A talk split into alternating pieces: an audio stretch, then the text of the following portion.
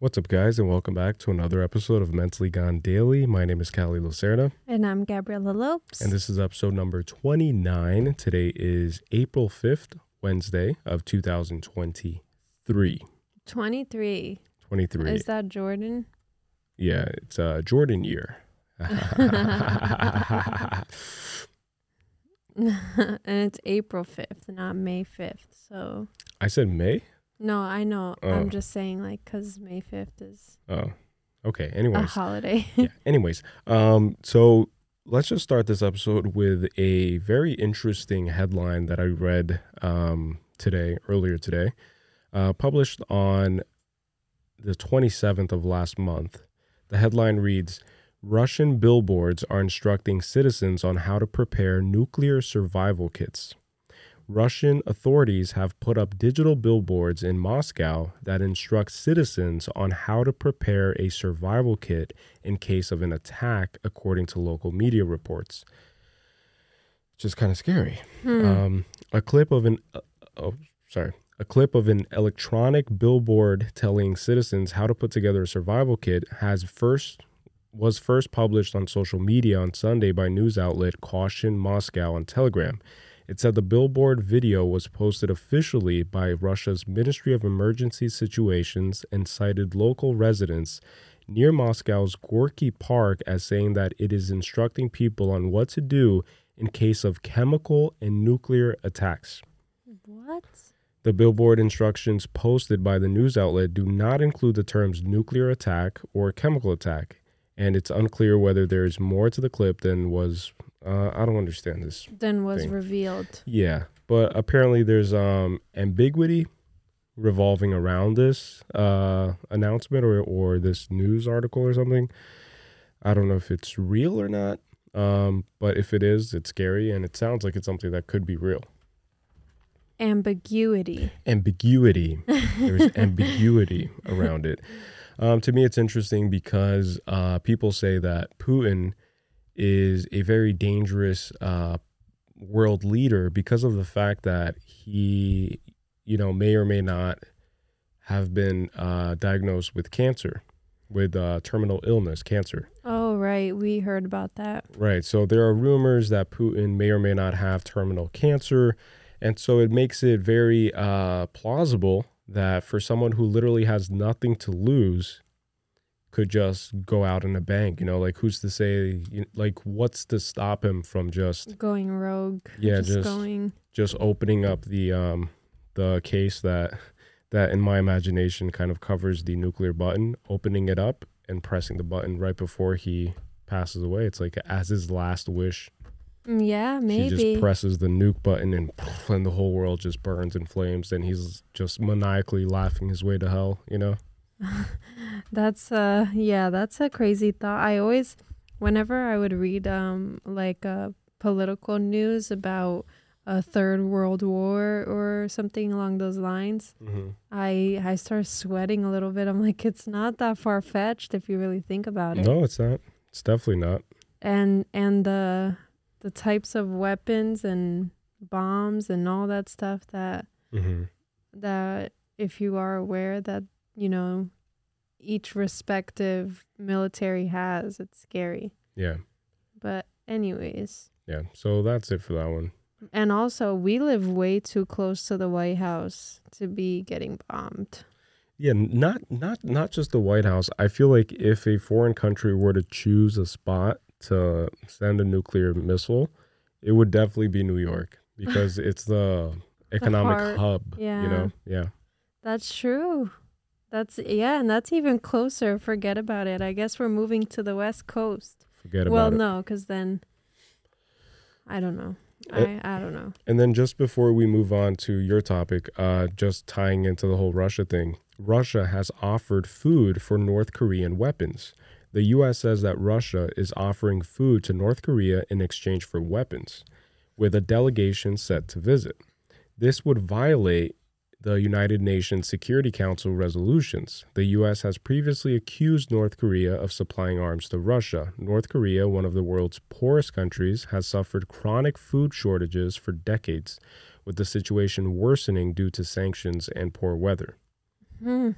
So it's interesting. It's like this country, which just goes to show just how prevalent and just how important the military complex is held, right? The importance of it is held by world leaders, because this country is impoverished. It's suffering from severe poverty. People are starving, and yet it is testing nuclear weapons, apparently. Like there were rumors of it launching nuclear warheads into the ocean, of it developing like submarine capabilities in terms of transporting nuclear heads. That's crazy. And yeah, and not to mention that the world leader, that the, oh my God, I can't speak today, that the North Korean leader, Kim Jong-un, is, you know, on the heavier side, I'll just say. So he's not like struggling with food problems, that's for sure. I just kind of freaked out now. Why? Because, God, I swear, like, the craziest stuff happened to me. I just felt like the whole side of my face was getting numb right now. Yeah. And, like, I felt like a spasm. I was like, oh, my gosh. You thought you were having, like, an aneurysm or something? I don't know. Is that what they're called? No, I don't know. It was weird. Happening live on the Mentally Gone podcast. I don't know if it's these, like, pimple patches. I just now took it off. You're probably having that same episode that Justin Bieber had, where half of his face was, like, paralyzed, and then he was blinking, like, off. You know, awfully. Yeah, because the right side of my face has been like spazzing out. The right side of history. Be on the right side of history. Anyways, enough about me, guys. Yeah, nobody cares. Right? They don't care. I do have one. Okay. All right, hold on. Let me pick something interesting. Ooh. Okay, let's go with. This one was just funny. A New York bar recently hosted a very exclusive party for people named Ryan. Oh, Ryan from The Office. Yeah, and that's actually like the headline picture for it. The Ryan meetup, now a monthly event, was organized by Ryan Rose, a photographer, to find a sense of community for people with the same name. It draws hundreds of Ryans who seek to socialize and discuss big and important Ryan topics. The ultimate goal is to hold a Ryan convention with guest speakers like Ryan Reynolds and Ryan Gosling. I just found this so funny, so that we could tell all of the Ryans that might be listening to this podcast that maybe you should go to this bar, because if you end up at one of these meetups, you might be able to meet Ryan Reynolds and Ryan Gosling. Yeah. But more importantly, Ryan Reynolds. And more importantly, Ryan from The Office. Maybe. Well, yeah, that's not his real name. He's a character, I know. But yeah, he'll go in character. It's Novak or something. BJ Novak. Yeah, BJ Novak. Yeah, he'll be in character when he goes. That's interesting. And I just wonder how long until the LGBTQ plus woke community takes a whiff of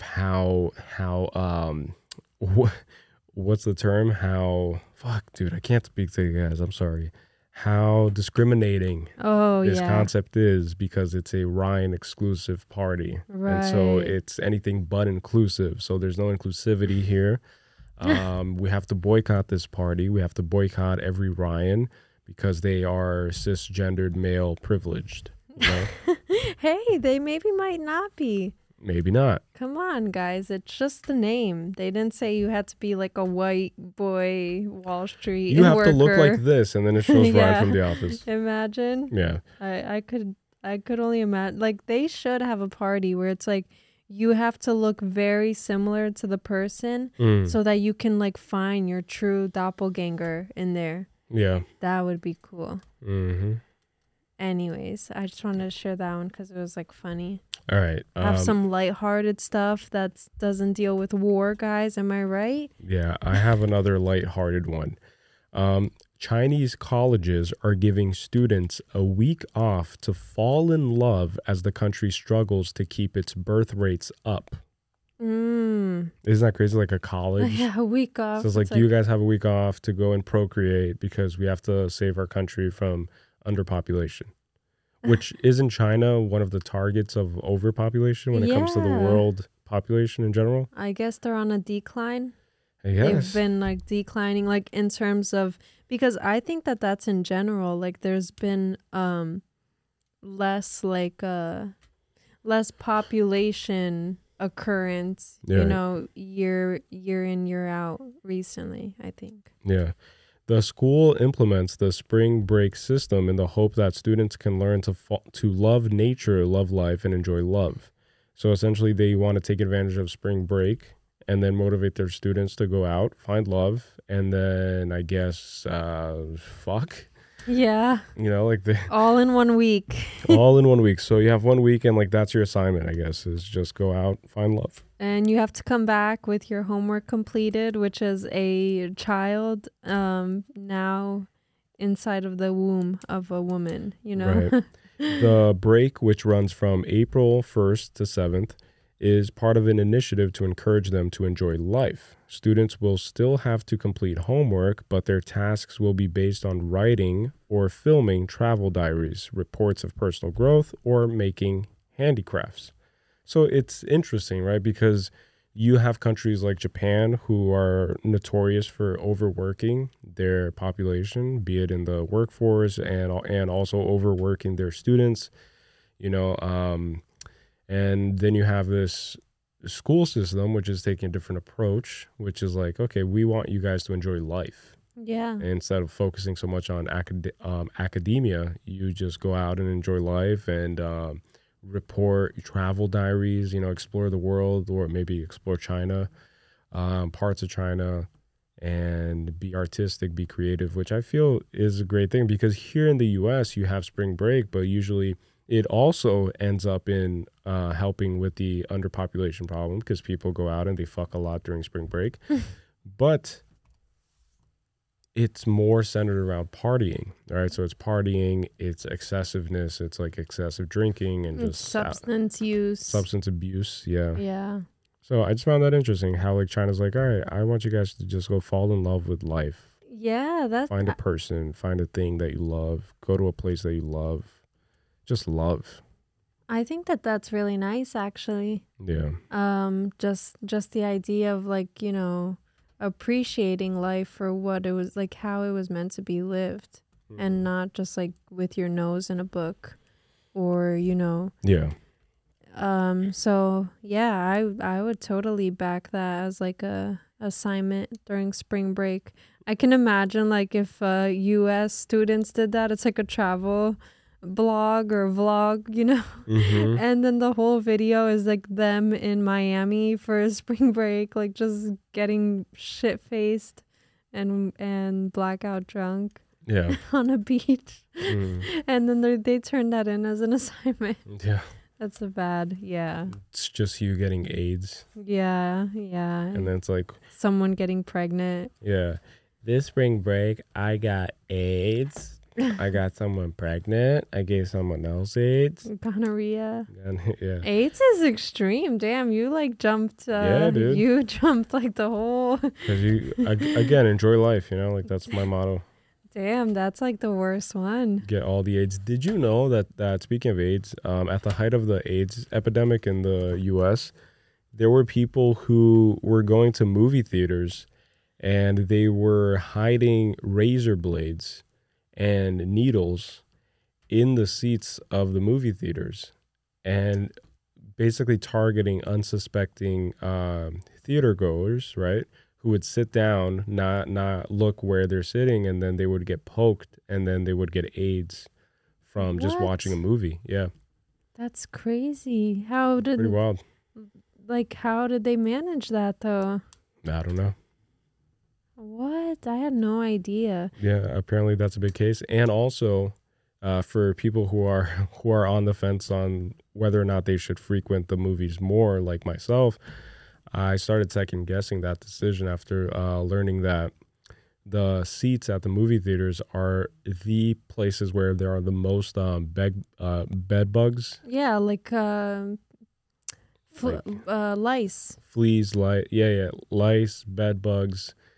And that's kind of crazy, man, because like they don't clean those seats, you know, like depending on the movie theater, like they don't, they go in, they like clean the floors and stuff because it's what's visible, you know, but then especially considering the fact that AMC theaters are on the decline, like they are basically going bankrupt with a potential buyout from Amazon. From what I've read, Amazon is contemplating whether or not they should buy AMC because it could serve as like a platform for them to roll out their theatrical releases, and then they'll hold a monopoly on that because Amazon is all about having a monopoly on things, right? Right. So when it comes to online shopping, first thing you think about is Amazon. Is it out? Is it on Amazon? And then theaters could be the same thing. And if they do that, though, it could pose a threat with the whole idea of like free market capitalism, you know, because then Apple would have to open their own theaters, and then even movie studios, Universal Studios would have to open their own branch of theaters. So we could get into this economy where it's competitive movie theaters now, which could rejuvenate the whole movie going experience. Because if there's heavy competition and heavy incentive to create experiences out of movie going, like going to the movies, then people would actually go. Like if Jeff, well, not Jeff Bezos because he's not the CEO anymore. Acting CEO, yeah. But Amazon might say like, oh, like we're gonna be including 4DX movie experience where your seat's gonna move, and we're gonna include climate control inside of the movie theater, and we're gonna just like make it this new thing, and then in all of our movie theaters, you know. And then Apple introduces like this crazy sound system, and then it just goes, you know? Yeah, I was going to say, like, I get what your point is, but I honestly enjoy the nostalgic, very traditional movie experience, you know? Me too. But yeah, I mean, it would be nice. I feel like that should have already been invented by now. I haven't seen a movie theater that's been, you know, kind of... super unique in its like own way. I would think that would have happened already, but all of them have just retained like the traditional vibes. Let me see if I have something. Speaking of movies, guys, I'm here to give you all the good news. So speaking of movies, a new Shrek film is in development. So, Shrek 5. After years of rumors, Shrek 5 is in development, so I guess it's confirmed, with Mike Myers, Cameron Diaz, and Eddie Murphy in talks to return. So that's all we need. That's all we need to know. It's not like swapping out the cast. Like, thank God. Oh, thank God. And wasn't the Shrek franchise bought out by Disney? Recently? I don't know. I haven't seen that on Disney Plus if they have. Someone bought what's the thing? It's DreamWorks, right? Yeah, Shrek is DreamWorks. DreamWorks bought, I think it was Pixar. Bought by. Let me see, guys. Hold on. All right. So DreamWorks Animation LLC is an American animation studio that produces animated films and television programs, and is a subsidiary of Universal Pictures, a division of Comcast. Weren't they just bought out, though? I don't know. Comcast, NBC, Universal buys DreamWorks Animation. So NBC, Comcast? Bought in 2016, it says. But, I don't know. But I feel like there was a recent one. But anyways... We'll see. Maybe there's always rumors and stuff too, or it's just not updated yet because it's not official. Right, but that is exciting because, as everybody knows, Shrek is love, Shrek is life. And it says the movie is expected to honor the OG films while taking audiences to new places. The recent success of Shrek spin-off Puss in Boots: The Last Wish helped pave the way for the return of the characters. While no story details are available yet, fans are hopeful for an emotional story. Wow. I'm excited. Like, this is a movie that I would just, you know... want to watch. Like, take my freaking whole wallet, you know? Like, I would just throw my card at them. It's like, here, take my money, you know? It's that meme of the guy that just bangs his credit card on top of the service. It's like, here, it's like, take it. I mean, because Shrek is so nostalgic. It's literally my childhood. I feel like it has to be one of the best, like at least the top 10 best movies I've seen, like the Shrek franchise. Mm-hmm. You know, as a kid especially. Yeah. But anyways, your turn. So I don't know if you've ever heard of something called digital blackface. Oh my God. Blackface. Oh my God, dude. My throat just does its own thing. And that's what she said. But as I was saying, I don't know if you've ever heard of something called digital blackface. What? Have you heard of that? No. Digital blackface is a practice where white people co-opt online expressions of black imagery, slang, catchphrases, or culture to convey comic relief or express emotions. So it's essentially when you're on Twitter, when you're on social media, and people respond to other people using GIFs of black people, of elements of black culture, jokes, inside jokes within black Twitter. Mm-hmm. But you are not necessarily black, but you're still using these tools to convey and express your emotions and express your feelings and your ideas and your reactions to other people's input on social media. Huh. So these expressions... what one commentator calls racial. Oh, okay. So these expressions, which is what one commentator calls racialized reactions, are mainstays in Twitter feeds, TikTok videos, and Instagram reels, and are among the most popular internet memes. Digital blackface involves white people play acting as being black, says Lauren Michelle Jackson, an author and cultural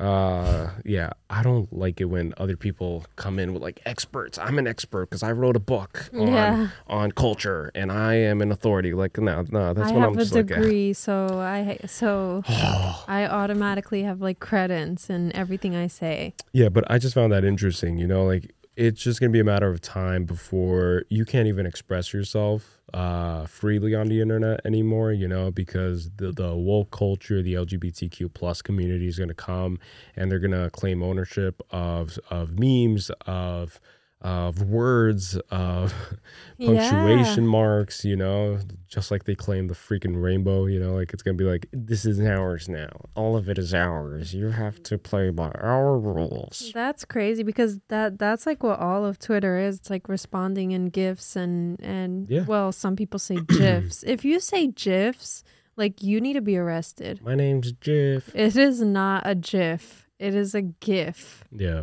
So yeah. Please don't say GIF, but that's all of what Twitter is. Sorry, I need to take a break to go pee. Again? Yeah. You just peed. Guys, I've been peeing every 10 minutes, and look, it's because I just drank this amount of water. All right, but I'm going to keep going, though. Yeah, okay. I'll be right back. I'm quick. Hold on. All right. While she's gone, I'm just going to read off my other collection of items here, my other collection of titles and articles that I found on the interwebs while scrolling. I don't know if you guys have heard about this, but Montana could soon define trans people out of existence. Montana is considering a bill to define sex based on reproductive capacity, stripping legal recognition from trans, non-binary, and intersex individuals. The state has already passed several anti-trans bills, including prohibiting gender-affirming healthcare. The bill could cost Montana up to half its state budget, $7.5 billion in federal funding. Activists are concerned it could lead to similar bills in other GOP-led states. I just found that interesting, you know, so they aren't going to be playing the whole pronoun game anymore, essentially, is what they're saying. They're putting their foot down and they're saying, all right, we're going to judge people and we're going to address people basing entirely off of their reproductive capacity. So if you can reproduce as a male, then you will be a male. If you can reproduce as a female, then you will be a female. And hopefully that makes sense, but it's just interesting. And I don't know, it's to me, it just helps kind of like blur out these major, like, drastically convoluted concepts of just gender. And she's back. Let's go. Oh, and I'm back. Sorry, I was letting you speak for once. Oh, okay. So I just did one. I have a few more, but do you have one ready, or do you want me to do another? Oh, yeah, I have some. All right. Guys, I swear to you, I pee every 10 minutes. Yeah. I'm having a lot of problems today. Okay. Oh, let's see. Or I could go while you look at it, because we are doing a live podcast, just like Tony Hinchcliffe says. We're doing a live podcast. This is great for live podcasting. Dead air, dead air. Yeah. Okay, so I have a crazy one here too, guys. Vibrator maker ordered to pay $4 million for tracking users' sexual activity. Canadian sex toy company WeVibe has been fined $4 million after tracking users' intimate habits without their consent. A class action lawsuit filed in Illinois found that the smart vibrator and its associated app collected and sent user data, including frequency and intensity of use, to parent company Standard Innovation. Customers who use the app and the vibrator will be paid up to $10,000 each. Wow. Which kind of makes me wish that I had gifted you that so that we could get that bag. Damn. You know? Yeah. like this just makes everybody be like, damn, I should have freaking got my girl a freaking vibrator. Yeah, but a lot of guys are like too insecure to do that. Yeah. That's pretty funny, actually. I was going to say, wow, like for... That's like the equivalent of like the vacuum robots, you know, with the cameras, except this one is like, it seems like way more intimate, you know? Yeah. I wonder, but how are they tracking it? Like, just like the motion, I guess, the motion tracking of it? Mm-hmm. Oh, I thought it was like little like cameras and stuff too. I don't know, maybe, but it's like basically the intensity and the frequency. So it just tells, and the time that it's used too. So I bet that it's like collecting data about like how long does it take for like women to get off, like how long do they use the vibrator, at what intensity, at what frequency, how often do they turn it on, how often do they use the app, how long are they on the app. All these things are being tracked and then sold to maybe industries who are interested in the sexual capacity of women in today's society.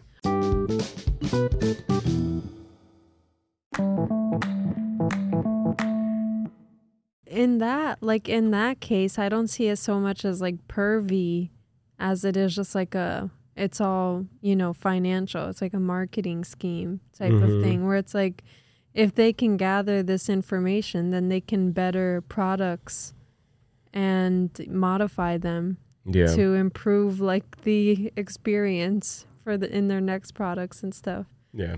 But speaking of hypersexual people, Hong Kong is the horniest region in the world. And a study shows that Hong Kong has the highest libido rating globally with an average score of 7.16, followed by Taiwan, Australia, Singapore, and New Zealand.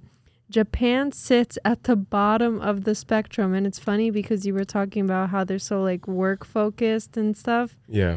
And they are like the lowest of horny region. Really? Yeah. Japan.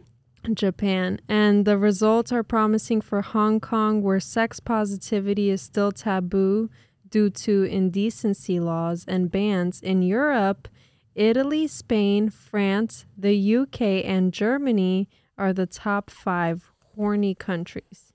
Huh. So if you're trying to get it in, that's where you guys should go. Hong Kong or one of those European countries, or Australia might.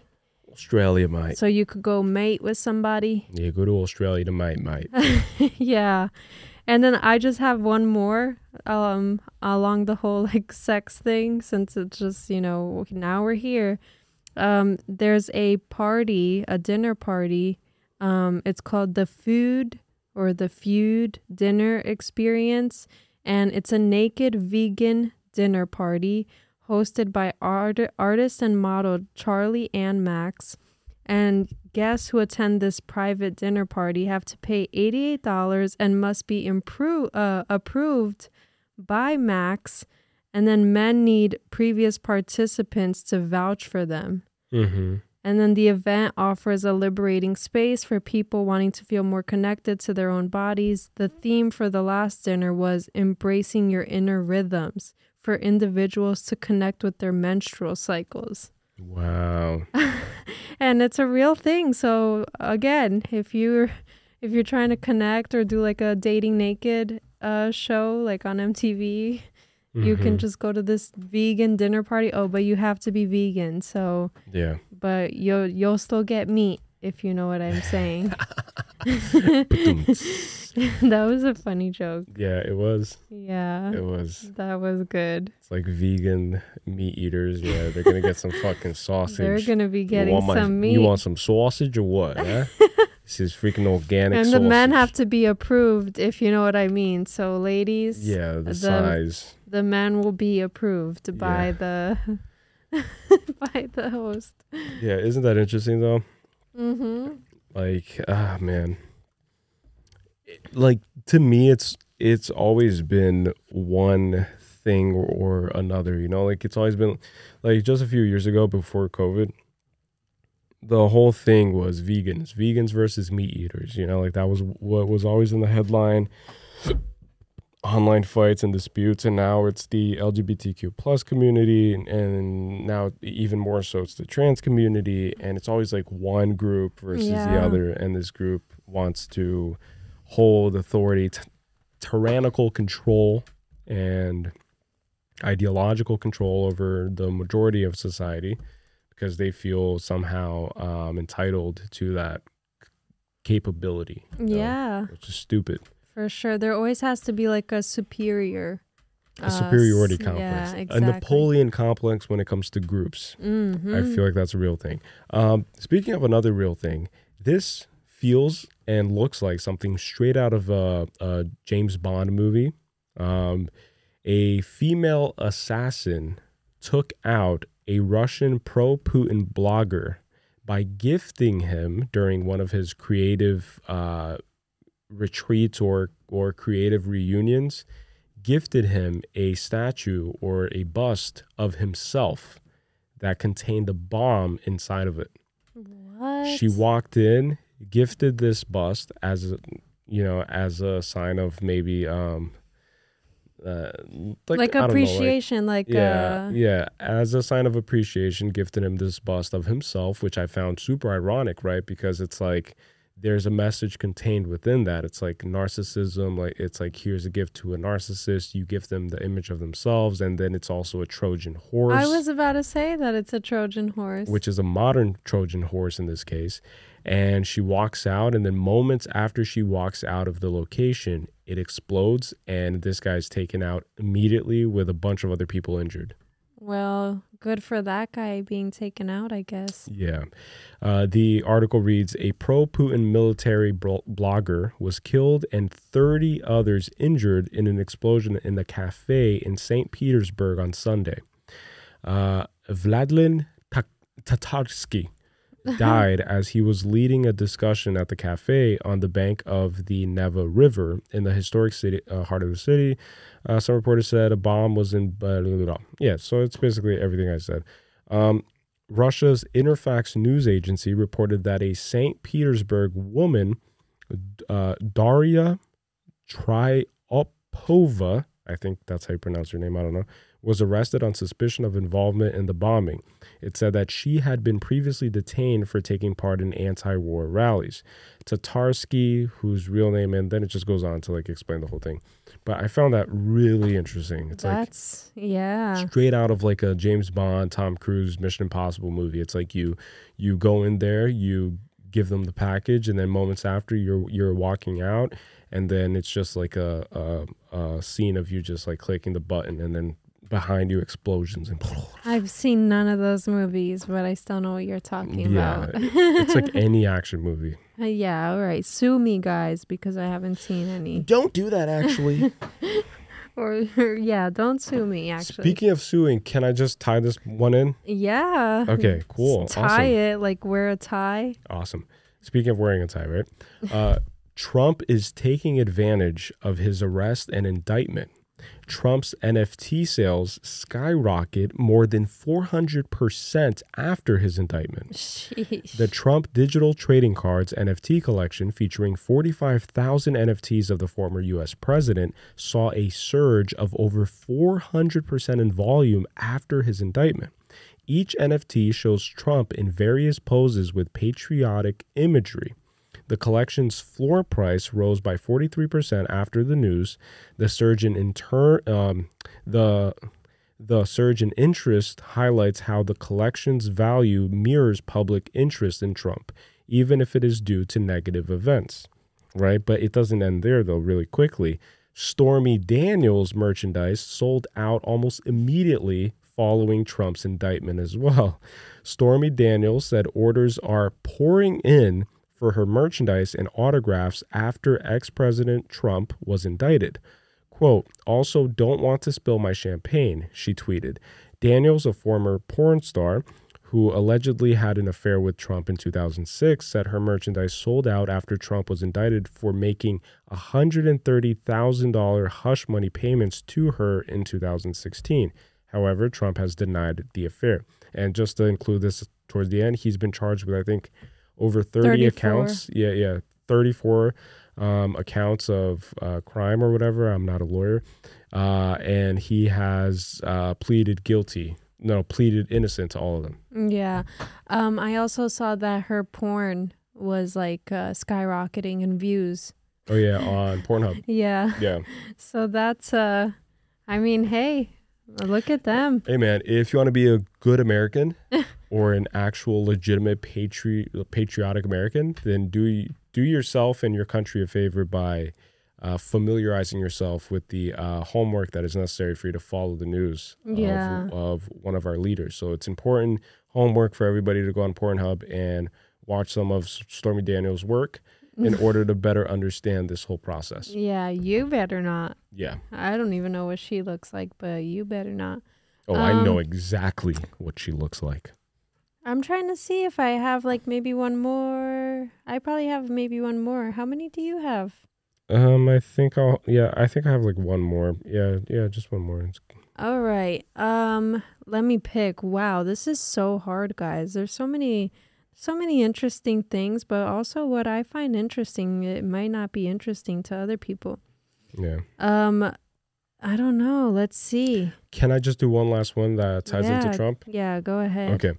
So there is a reason why some politicians choose to smile for their mugshots.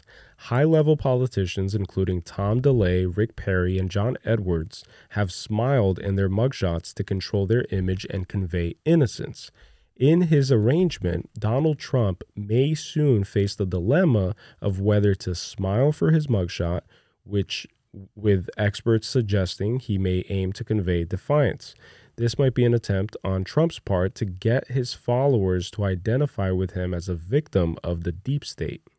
Mm. So it's interesting that there's even a psychology behind how you choose to present yourself in your mugshot. Yeah. And you, as a high-profile politician and being the first president to ever face criminal charges, he has apparently the option to either release his mugshot to the public or not release it. So even that's a choice that's going to really be strategic in terms of getting the general population on board or on his side, which in my opinion, I think that he should release a mugshot and he should make an iconic face, like his most iconic face of just not smiling and just staring blankly into the camera. And that will become a cultural phenomenon. People will make merch, will TV shows, will it'll just It really will, because mugshots are just iconic, you know, to people. Like, for example, the XXX Tentacion mugshot was one that like everybody knew about. Like, even if you didn't know who he was at the time, like you saw that picture. The Jimi Hendrix one that Joe Rogan had behind him. The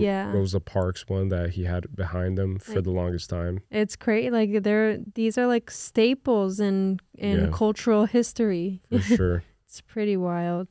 I guess I'll do, help me pick. Should I do science? Should I do like, I don't know. Never mind. I'm going to just wing it and click on one. All right, I'll do this one. It's fine. Okay. Okay. So there's an app that you can use in South Korea that helps you identify lost pets. A South Korean startup has developed PetNow, an AI-based app that scans dogs' nose print and places it into a crowdsourced database that anyone can access to identify owners of lost dogs. Mm-hmm. A dog's nose print is just as individual as a human's thumbprint. And the app has been honed to 99% accuracy. Pet owners register their dog's nose print by taking a picture with their phone, which is stored in PetNow's database. Interesting. That's crazy, because growing up, I've always seen around, you know, Newark and stuff, like missing pets, and then it would make me sad. Mm-hmm. Like the posters on the street poles and stuff. And it would make me so sad. All I would think about is like, oh, like I wish if someone saw that pet, like they would actually return it to the owner, or, you know, whatever else. And there's always like that enticement of like a gift reward, you know, if the pet is retrieved to the owner and stuff. Yeah. Because that, sadly, like that's how people are. Like they'll see that there's an address on a collar, but they want to have the upper hand and use it to their advantage, and then try to get some money out of it in the end. Mm-hmm. But I think that this app is great. You know, because if you think about the idea that we're like, humans are already victims of intense facial recognition software monitoring, then it makes sense that they would expand that to animals, because you can already like microchip animals. Like our dog is microchipped in case he runs away and stuff, because he's very energetic and very chaotic, and so if an accident were to happen where he goes missing, then we can track him. So I feel like having facial recognition would be just another step to ensuring that you can find your dog and you can identify your dog, you know, because a collar isn't enough. Some people don't have microchips, and facial recognition is non-invasive, and it's just your face. But then it goes back to data, you know, like it goes back to that concern of data privacy. Like everybody's a target. Like, it doesn't matter if you're a full grown adult, if you're a child, if you're a dog now, or if you're a dog. It's like your data will be used against you, whether you like it or not. I do think it's like, to me, that was like one of the things that I was like, oh wow, like AI can actually be put into some good use. Maybe again, like it's always like a convenient factor, but then there's always that like underlying, you know, reality going on. Yeah, for sure. I have another one real quick. This to me just proves the fact that everybody, including our world leaders, including our nation's leaders, are all in it for self-interest and self-gain. Like, they claim that they're doing everything for us and that it's all for our own benefits, but I don't think that that's always the case at all, or ever the case. It's always for self-gain, right? White House worries about Biden losing Gen Z voters over TikTok ban. President Biden's move to pressure TikTok over its Chinese ownership may test the loyalty of young voters who helped him secure a win in the 2020 elections. The White House worries a TikTok ban would lose every voter under 35 forever. However, experts say while a TikTok ban may irritate young voters, Biden can point to taking a stand for their interests, like advocating to other... However, experts say while a TikTok ban may irritate young voters, Biden can point to taking a stand for their interests, like advocating to offer relief from student loan debt. Yeah. So this just shows that everything that's happening isn't for your self-interest, isn't for your benefit. It's all for their own self-interest and their own benefit. Right, right. So everything's political. It's like there's a reason why TikTok is TikTok ban is being considered, and there's a reason why it's now being kind of like put on the back burner. It's like election is coming up and we want to be reelected and we want our numbers to go up with the Gen Z population, and Gen Z is mad about, TikTok ban. And so I just found that interesting. It's not surprising though, Yeah, it's not. I don't think that they're going to go through with a ban because student loan relief, it's not like everybody under the age of 35 has been or is a student and has loan debt to pay off, Yeah. But yeah, hey, he could pay off the rest of my debt. That'd be nice. That would be nice. I do have one more actually. Okay. This one was interesting. It happened last year, but I just thought that it would be interesting to like let the audience know. But there was a man in China in November of 2022 who underwent surgery to remove 30 inches of his colon, which was filled with over 100 undigested bubble tea pearls. Damn. He had reportedly been drinking multiple servings of bubble tea each day for a month. I don't know if bubble tea is like the same as boba, if that's just like an interchangeable, term for what it is. But yeah, those boba things, like drinking those little pearls like through the straw and then just swallowing it, like people aren't alarmed by if they're not able to digest it, Yeah. Because again, this is just a little warning for people out there. He had to remove 30 inches of his colon in order to. I don't even know what those taste like. I've never had boba tea. We tried it one time. Your sister got it at the mall. I think I tried a sip. Yeah, and you tried one of the little pearls too, and I did too. That was my first and last time ever drinking boba. Yeah. I don't know. It's just not for me, but a lot of people drink it. Like religiously. Yeah, I was just going to say religiously too. That's funny. But yeah. Synchronicity, man. Yeah. Twin flame, whatever that means. I see that all the time. All right. So I just have one more. Yeah. Ready? Go. Okay. Yep. So what if I told you that it's only a matter of time before your kids are going to be taught by AI-powered humanoid robots in the classroom, and real-life human teachers are going to be a thing of the past?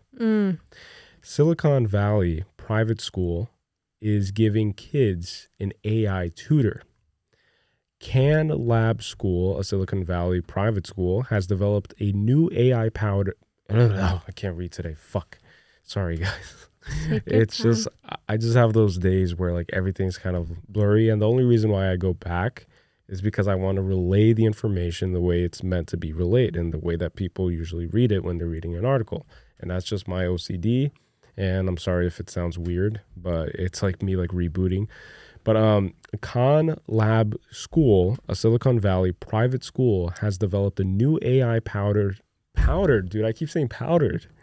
Powdered donuts. AI powdered donuts, guys. That's what they're getting. A Silicon Valley private school has developed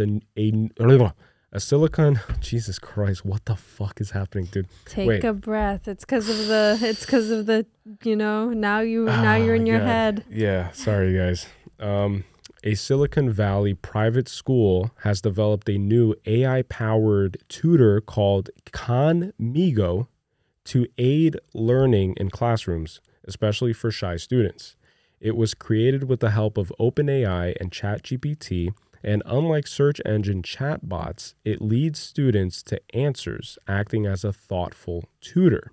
While parents worry about safety, the school says it has put in safeguards, including allowing educators to monitor input. This just opens the floodgates to the possibility of having AI teach kids. Yeah. And I think it's just a matter of time before all teachers lose their jobs, and schools might become a thing of the past, and kids just log into their computer every day and they interact with an AI chatbot or with an AI tool, and they just get all the information and are told everything that they need to be told. And it's also a matter of time before Elon Musk releases his Neuralink, installs, Neuralink kids version in every kid's brain, in every kid's skull, and then they just receive that information from an AI, artificial intelligence, or from a robot, or from, and then there goes our future and the future of humanity just being controlled and manipulated by AI. So on and so forth. But I was going to say that I don't know if it would be a pro actually, but teachers already get paid very poor salary. Yeah. And I mean, I don't know that, I don't know what their personal stance would be, but obviously AI would be free technically. Well, yeah, it is free, but there's maintenance and stuff, but what was I going to say? Oh, wow.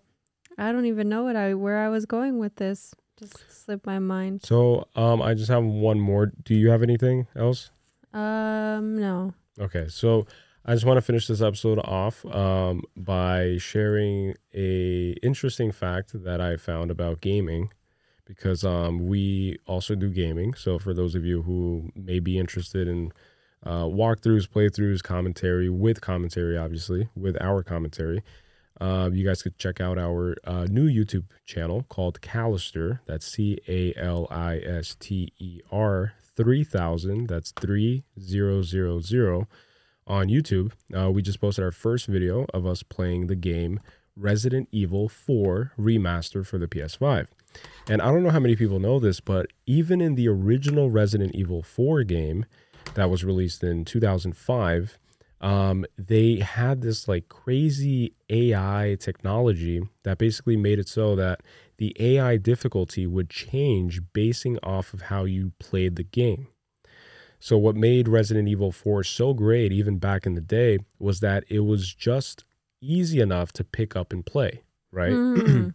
Not only did the genre-defining third-person action feel intuitive, the game was forgiving to players of less skill. The original Resident Evil 4 had a technology where it would pay attention to what you were doing, and it would move an unseen slider up and down within the game's code. So depending on how well you were keeping up with the Ganado, their behaviors and their effectiveness and their kind of aggressiveness would change and be tweaked in real time, depending on how well you were able to keep them at bay, kind of. Mm. So it's just interesting how a game from 2005 had that technology. And it's obviously one of the main reasons why that game became a staple and became so well known and so well established. And so we played the Resident Evil 4 remake for the first time recently, and it's our first Resident Evil experience. And so I just found that interesting. I don't know if I'll be including game commentary in these daily ones. Maybe I will, but just talking about a few fun facts of the games that we're currently experiencing on the other channel.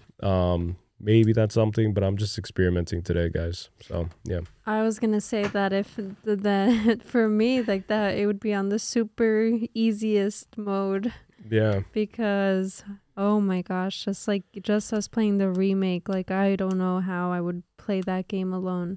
Right. And actually be able to get through it without dying multiple times. Yeah, and playing the game on easy mode changes a few of the locations drastically, removing rooms from the campaign entirely, for example. So notable examples include the Clock Tower in chapters 4 through 1, or chapters 4.1, and the Hedge Maze in chapter 3.2. But yeah. Yeah. So with that being said, guys, thanks for listening and thanks for tuning in. We will be back tomorrow, and I apologize for being rusty today. It's just that I was experimenting with something new, and yeah, it's just frustrating sometimes creatively. He wasn't rusty, so everyone just let him know that he wasn't rusty at all. Whatever. I'm like super rusty, guys. You saw I can't even form a sentence, but guess what? I don't care. And these are called Mentally Gone Daily, so every day can't be perfect, but our goal is just to show up and just try to, give some form of value through maybe news or through entertainment, through, our opinions, and maybe it's a different opinion from yours and it adds value to your opinion and your perspective and outlook. Maybe it doesn't. Excuse me, coffee burp. Yeah, but my mental is definitely gone. Like, I'm missing brain cells. I promise you, I have half a brain cell, guys. So yeah, and I'm starting to feel the caffeine drop right now, so it's like easing off, and I'm feeling tired, and I need to eat. Yeah. With that being said, let's make sure Callie feels happy because he did a very good job speaking today. He's his biggest critic, guys, but he shouldn't be. Anyways, let's all compliment him now and make him uncomfortable with compliments. Let's just cut this off. All right, I'm going to press stop recording. Okay. All right, guys. So thanks again for tuning in. And as always, don't forget that it's never wrong to be mentally gone. Peace to the world.